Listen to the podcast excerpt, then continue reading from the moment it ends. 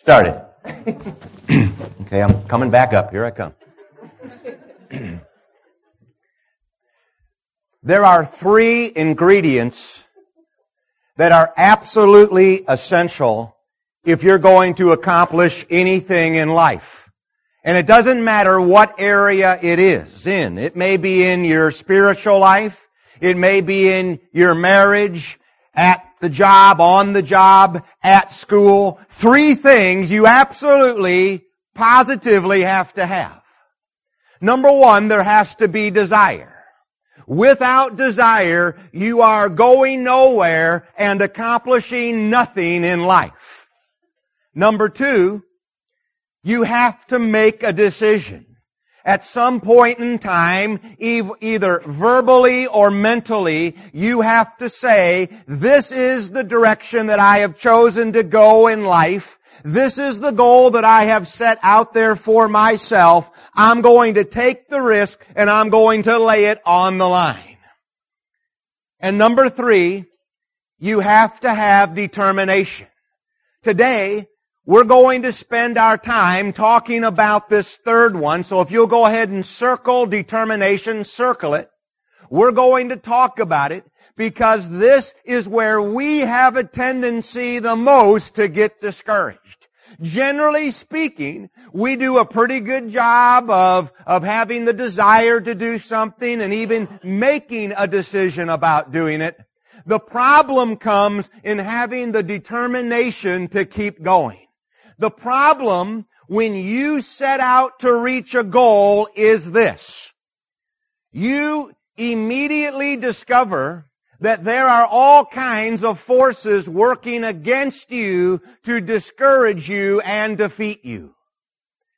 From a distance of maybe eight or ten miles, you can see all of Mount Everest. You can see the the uh, ground leading up to it and where the snow line starts and you can look up to the top of it. And if you did not know better, you would think that you could go up the side of the mountain in the morning, touch the top, and come back down in the afternoon, looking at it from a distance. But you know as well as I do, maybe you watched the National Geographic specials, that when you start to climb it, there's a whole lot of forces that immediately begin to work against you. There's the, the weather, there's the altitude and the amount of oxygen, there are obstacles along the way and all kinds of unseen forces that are at work to keep you from getting to the top. Some of you may be discouraged this morning. And it would be easy to understand why. It may be something in the economy. It may be the two wars that we're fighting. It may be something in your business or in your marriage. A key point is this. In order to be a success, you have to learn to deal with discouragement. that is one of the big key points. No matter what it is that you want to accomplish in life, you have to be ready to deal with discouragement. Many people who fail in life do not fail for lack of talent. Did you hear that? Many who fail do not fail for lack of talent. They fail because they gave up too soon. The apostle Paul is a great example of a fella who had determination in spite of all kinds of discouragement. And we're going to look at a passage in 2 Corinthians chapter 4. Later in this book, in chapter 11, he shares with his readers in the city of Corinth some of the things that he went through, beatings, stonings, shipwrecks, no food to eat, in prison. So as he writes the book, there is a part of him that is very discouraged. he says this, we are hard pressed on every side, but not crushed, perplexed, but not in despair, persecuted, but not abandoned, struck down, but not destroyed. He says on the outside, it may appear like everything is working against us, but we refuse to give up. Why did he refuse to give up? This is later in the chapter in verse 16. Therefore we do not lose heart. Wouldn't this be, isn't this a good passage to start the new year with? We do not lose heart. Though outwardly we are wasting away, yet inwardly we are being renewed day by day.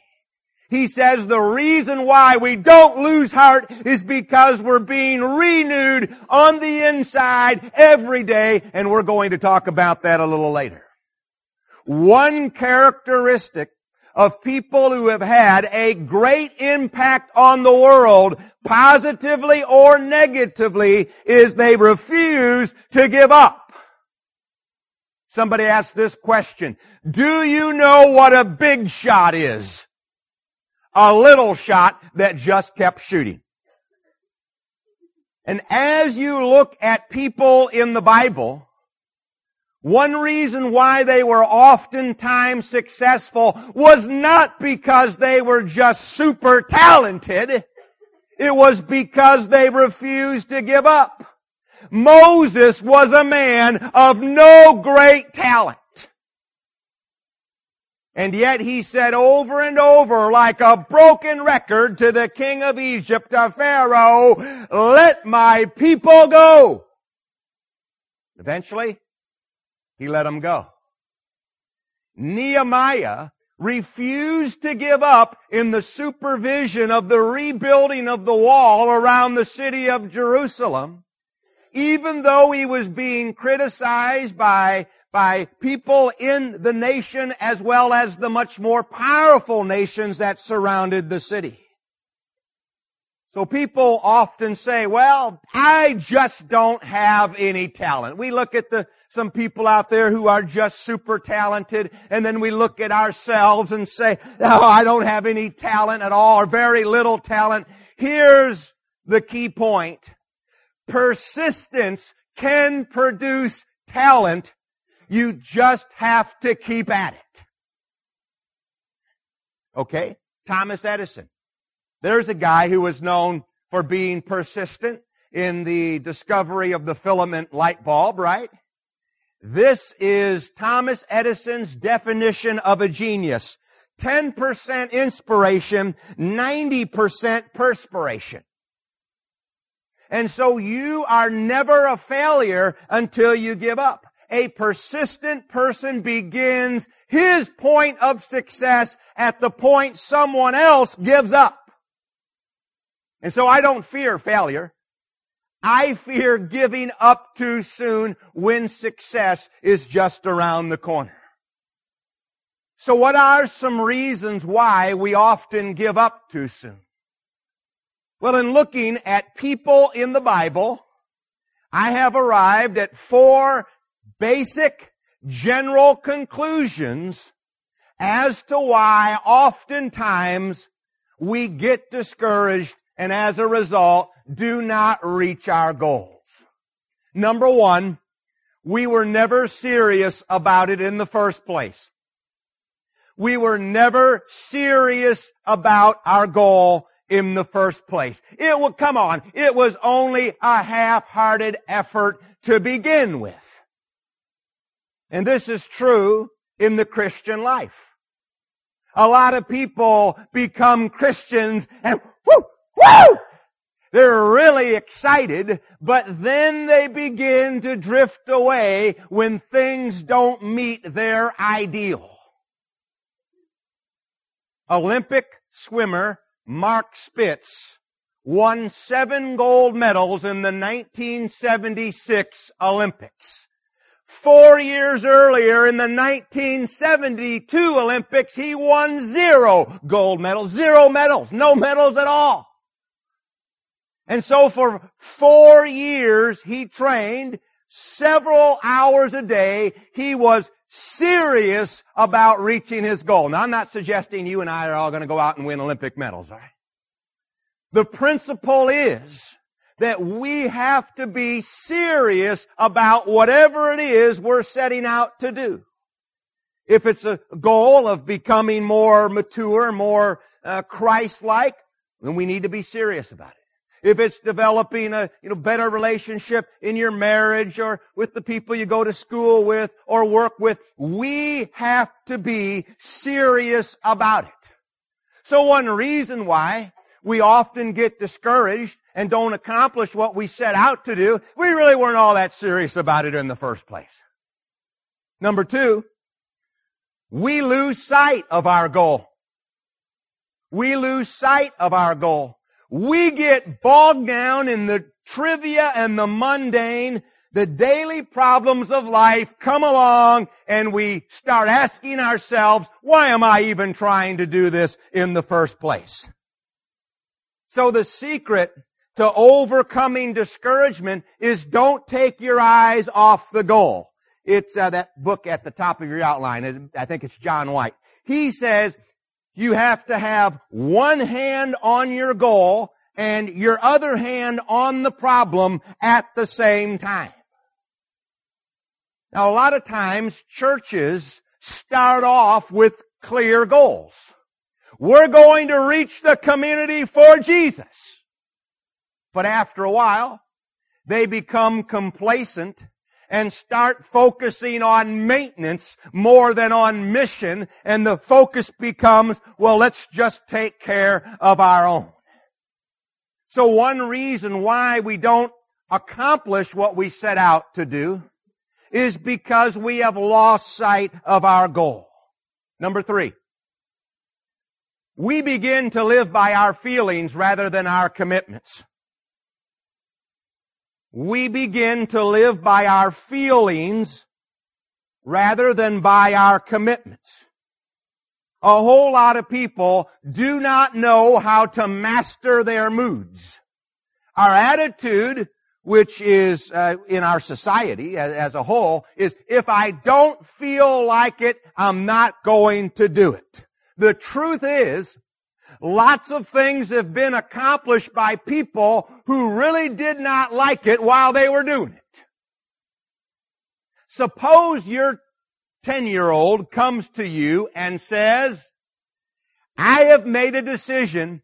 I am not returning to school after Christmas break. I need some time to reflect. And so I'm going to be taking a quarter or a semester off. I may return in the fall. I haven't made a decision yet.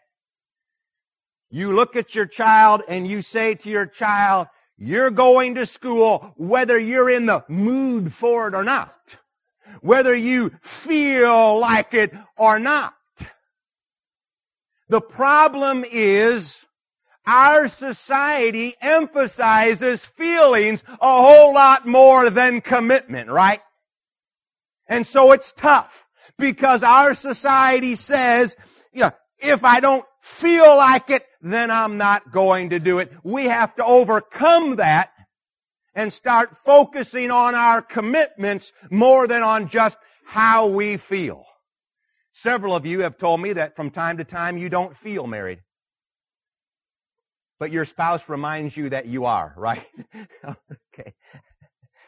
Four, sometimes we get discouraged and we don't reach our goals because we're criticized.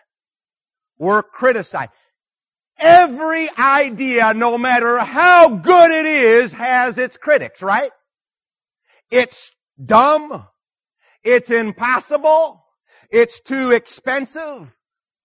If you're not careful, it will affect you and you will develop a negative attitude. So here is a key point. If you stay persistent, you will outlast your critics in many cases.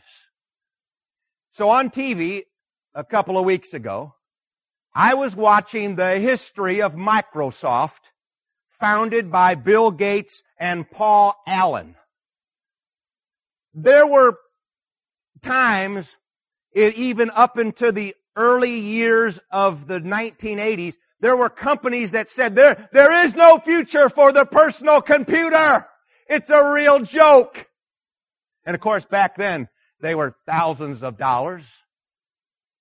There were companies who turned down his DOS program, the disk operating system platform. They said, this is ridiculous. We're not interested in it. But Allen and Gates refused to give up. They were persistent. And you know the rest of the story. So here's some practical steps that we can take to overcoming discouragement. Number one is think positive thoughts. Think positive thoughts. Now, now let me read the passage. This is Proverbs 4:23 in today's English or the Good News version.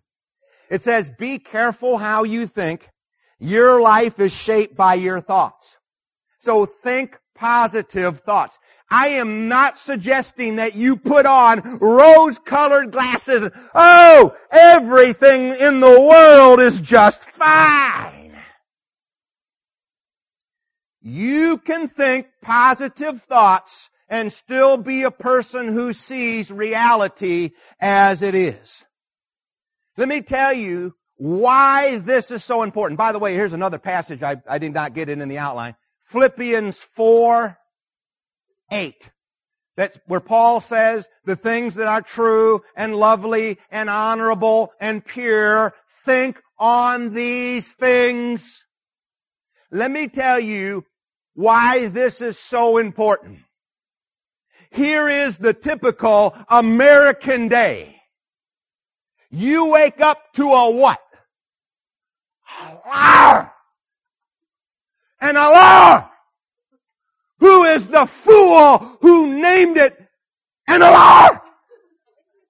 An alarm is for a fire, a tornado, or a nuclear attack. They should have named it the opportunity clock. And so tomorrow when it goes off, you're going to say, ha, there's my opportunity clock. I'm going to go turn it off. Isn't that better than alarm? You know it's a whole lot better. Okay? So you're off on the wrong foot because it's an alarm.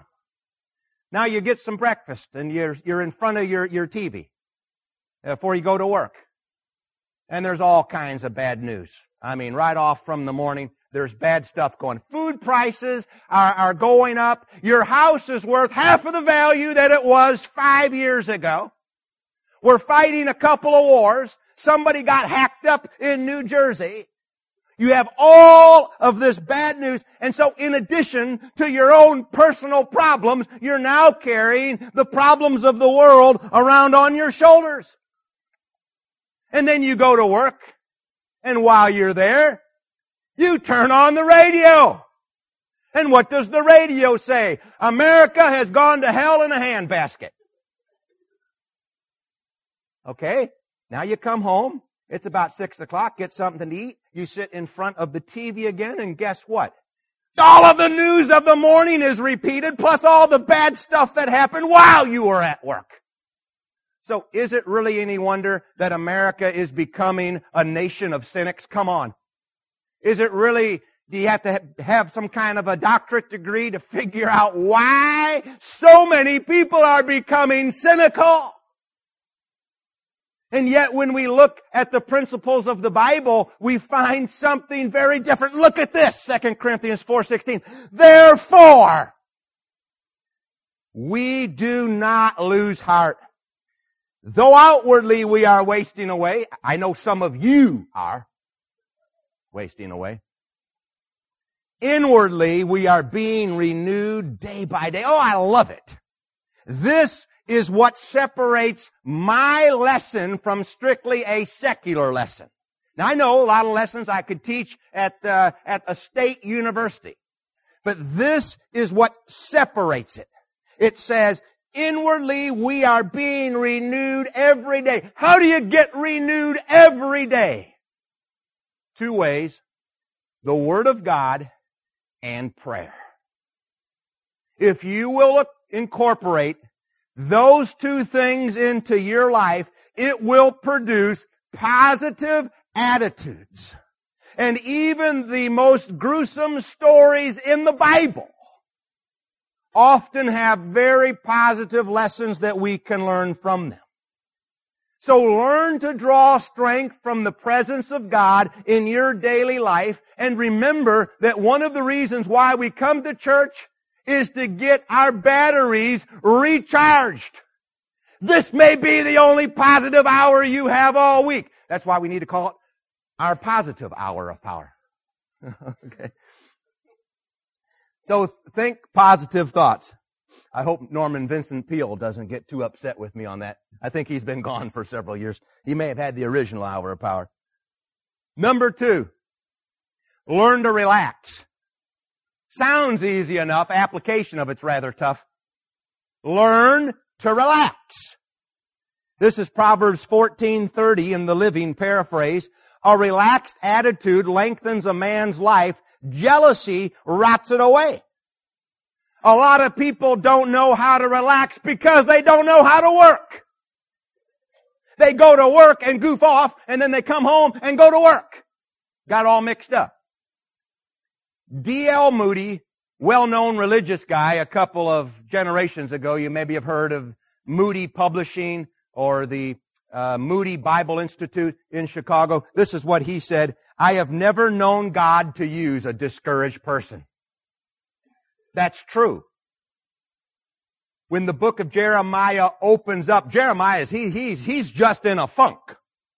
He just doesn't know what to do. Lord, I cannot accomplish this assignment because dot, dot, dot, one, two, three, A, B, C. The Lord has to lift Jeremiah out of his discouragement before he can use him. In 1 Kings 19, the prophet Elijah is, is in this cave. He's totally depressed. He's suicidal. God has to bring him out of his depression before he can use him and send him on a new assignment. So how do you keep going when the rest of the pack has dropped out?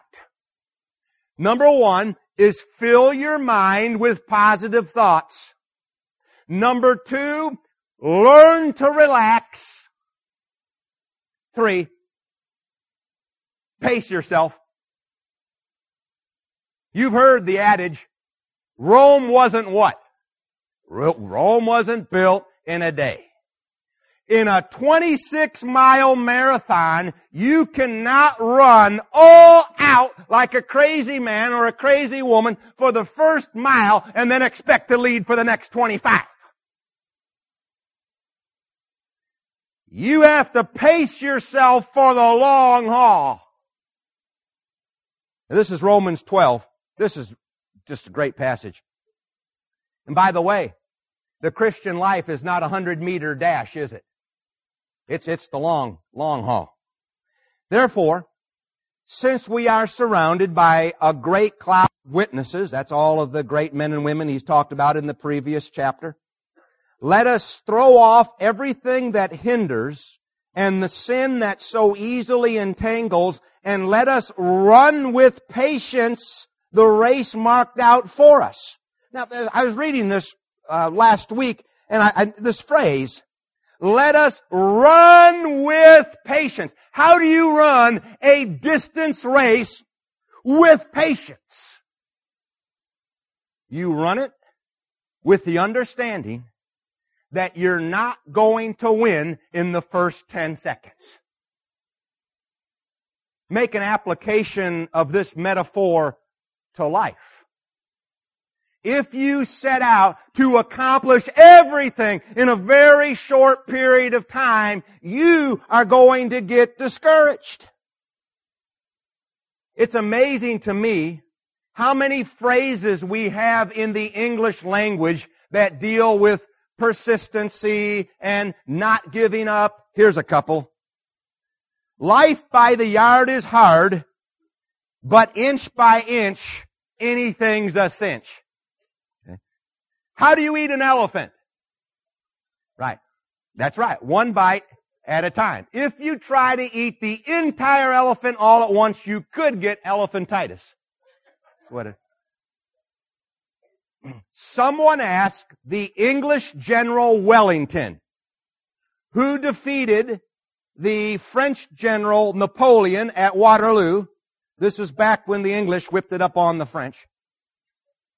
How did you do it? And supposedly, General Wellington's response was something like this. The English army always has the ability to fight for 15 more minutes. In other words, when the others are at the point of giving up, we're ready to go another round. How many football games have you watched this season that were won in the last few seconds? Yeah, whole lot, right? So let God help you set your pace. Now here's the principle. It's in 1 Corinthians 10:13 if you'll write that down in the margin of your outline. 1 Corinthians 10:13. It says, that God is not going to lay on us more than we can handle, but with every temptation He will leave for us a way of escape. Now here's the principle. God is not going to put on us more than we can handle. That's what the passage says. So, if there's a whole lot of stuff in your life that is weighing you down and you're not able to accomplish, maybe it's because you're trying to do some things that are not the Lord's will. So maybe each of us needs to take a close look at our lives. Exactly what are we spending a lot of our time doing? Maybe we're doing some things we shouldn't be doing and it's taken away from doing the things that we know God wants us to do. The Lord says He's not going to lay on you more than you can handle. So don't be distracted by critics or circumstances. And remember, if you have to take a detour, that doesn't mean you've lost the war. Edmund Burke, the famous statesman to whom several quotes are attributed, said this, never despair but when you do despair, work on in that despair. We have to be ready to work on when we are in despair. So keep going whether you feel like it or not. That's one of the secrets to success. Now don't ignore your critics. I think you need to weigh any criticism that comes your way because oftentimes there is at least a kernel of truth in it. But weigh it but don't be discouraged or overcome by it. And then four is affirm God's promises. Affirm God's promises. Look to them for spiritual strength in helping you to overcome discouragement. Now here's a few verses that have helped me in my times of personal discouragement, and depression. Galatians 6, 9. Let us not become weary in doing good, for at the proper time we will reap a harvest if we do not give up. So God wants to, you to have a harvest of good, but the key is you can't become weary and you can't give up. Philippians 1 6 being confident of this, that he who began a good work in you will carry it on to completion until the day of Christ Jesus. What this is saying in practical terminology is God is not going to leave you out on a limb. If you are working towards some goals that you have set, as a result of Bible study and prayer, He's going to help you reach those goals, or at least He's going to allow some circumstances to come into your life to move you in the direction that He wants you to go. Philippians 2.13 For it is God who works in you to will and to act according to His good purpose. It is God who is working in you. and He is working in you to accomplish His good purpose. And do you know what that purpose is that He has for you? In one word, it's Christ likeness. In everything that He allows to happen to you, He wants to use it to develop more Christ likeness in your life.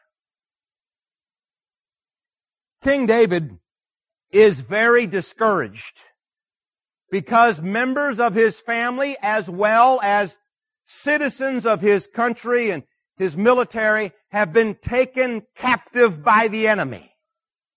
It's a very depressing time for David because he thought that God was on his side and now the enemy has defeated them, carried away his family and people of his country. And David was greatly distressed for the people spoke of stoning him because the soul of the people was grieved. Every man for his sons and for his daughters, but David encouraged himself in the Lord his God. That's great, isn't it? I mean, the people want to stone him, but David learned to encourage himself in the Lord. He learned to keep going on. Determination is just another word for faith. Did you hear that? Determination is just another word for faith. Here's a quote from Jerry Falwell, who passed away a few years ago. You don't determine a man's greatness by his talent or his wealth or his education or his ability. You determine his greatness by what it takes to discourage him. Regardless of what you thought of Falwell's theology or politics, you have to admire the guy for standing up for what he believed, even while he was being crucified by the news media and people even in the religious world. So fill your mind with prayer and the Word of God and remember that God's encouragement is the antidote to your discouragement. Let God encourage you. So, what has you discouraged this morning? What do you feel like giving up on? I gave you a, a moment to pause uh, just so you could think about that. Okay, so you have something in mind, right? I want to ask you some questions about it. This particular thing that's discouraging you, maybe it's a goal that you've set out to reach, but you haven't gotten there. Is it possible that you never made a serious commitment in the first place? Is it possible that your heart was never in it to begin with? Another question. Have you lost sight of your goal? exactly what was your original goal. If you compared your original goal to what you're trying to do now, would, would they be in the ballpark? Are you living on emotions more than on commitments? Are you worried about what other people think? Maybe criticism has caused you to drop out of a goal or give up on a goal that you believe God has given you. If you feel like you have wasted your past, you're up to your neck in problems, then you need to turn your life over to Jesus Christ and incorporate these principles. Now, what I just said was two things, not one thing. Number one, you have to turn your life over to the Lord.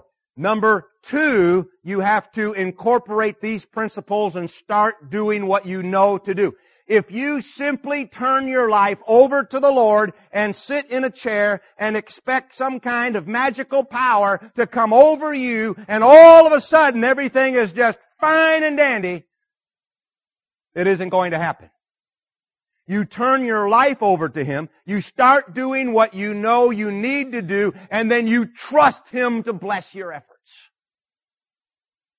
Would you remember that God is a specialist in turning crucifixions into resurrections? And I'm not just talking about the death, burial, resurrection of Christ. I believe there's an application of it to your life and mine. We at this church have personally seen the Lord Jesus Christ resurrect dead marriages. We have seen Him resurrect people's spiritual lives. We have seen Him give people some direction in life, meaning in life. Remember that you're never a failure until you give up. And even if you've given up, the Lord hasn't given up on you. You know why I know that? Because everybody sitting here is still breathing. If you're taking in air, letting out whatever comes out, there's hope for you. It's not over. It's not over until you're gone. Right now, you can make a decision. Great time. I mean, any time's a great time, but the beginning of the new year. Make a decision if you haven't made one. If it's a personal commitment that you need to make or, or renew, do that. If it's a decision to become a Christian, be baptized, let me or someone else assist you in meeting that goal. God wants you to walk out of here completely confident in your relationship to Him. 1 John 5:13 John says, "I wrote this book to you so that you may know that you have eternal life." And that word know means know as in not having anything beyond a reasonable doubt. You you know for sure. So if you have a need, please let us know what it is while we stand and sing.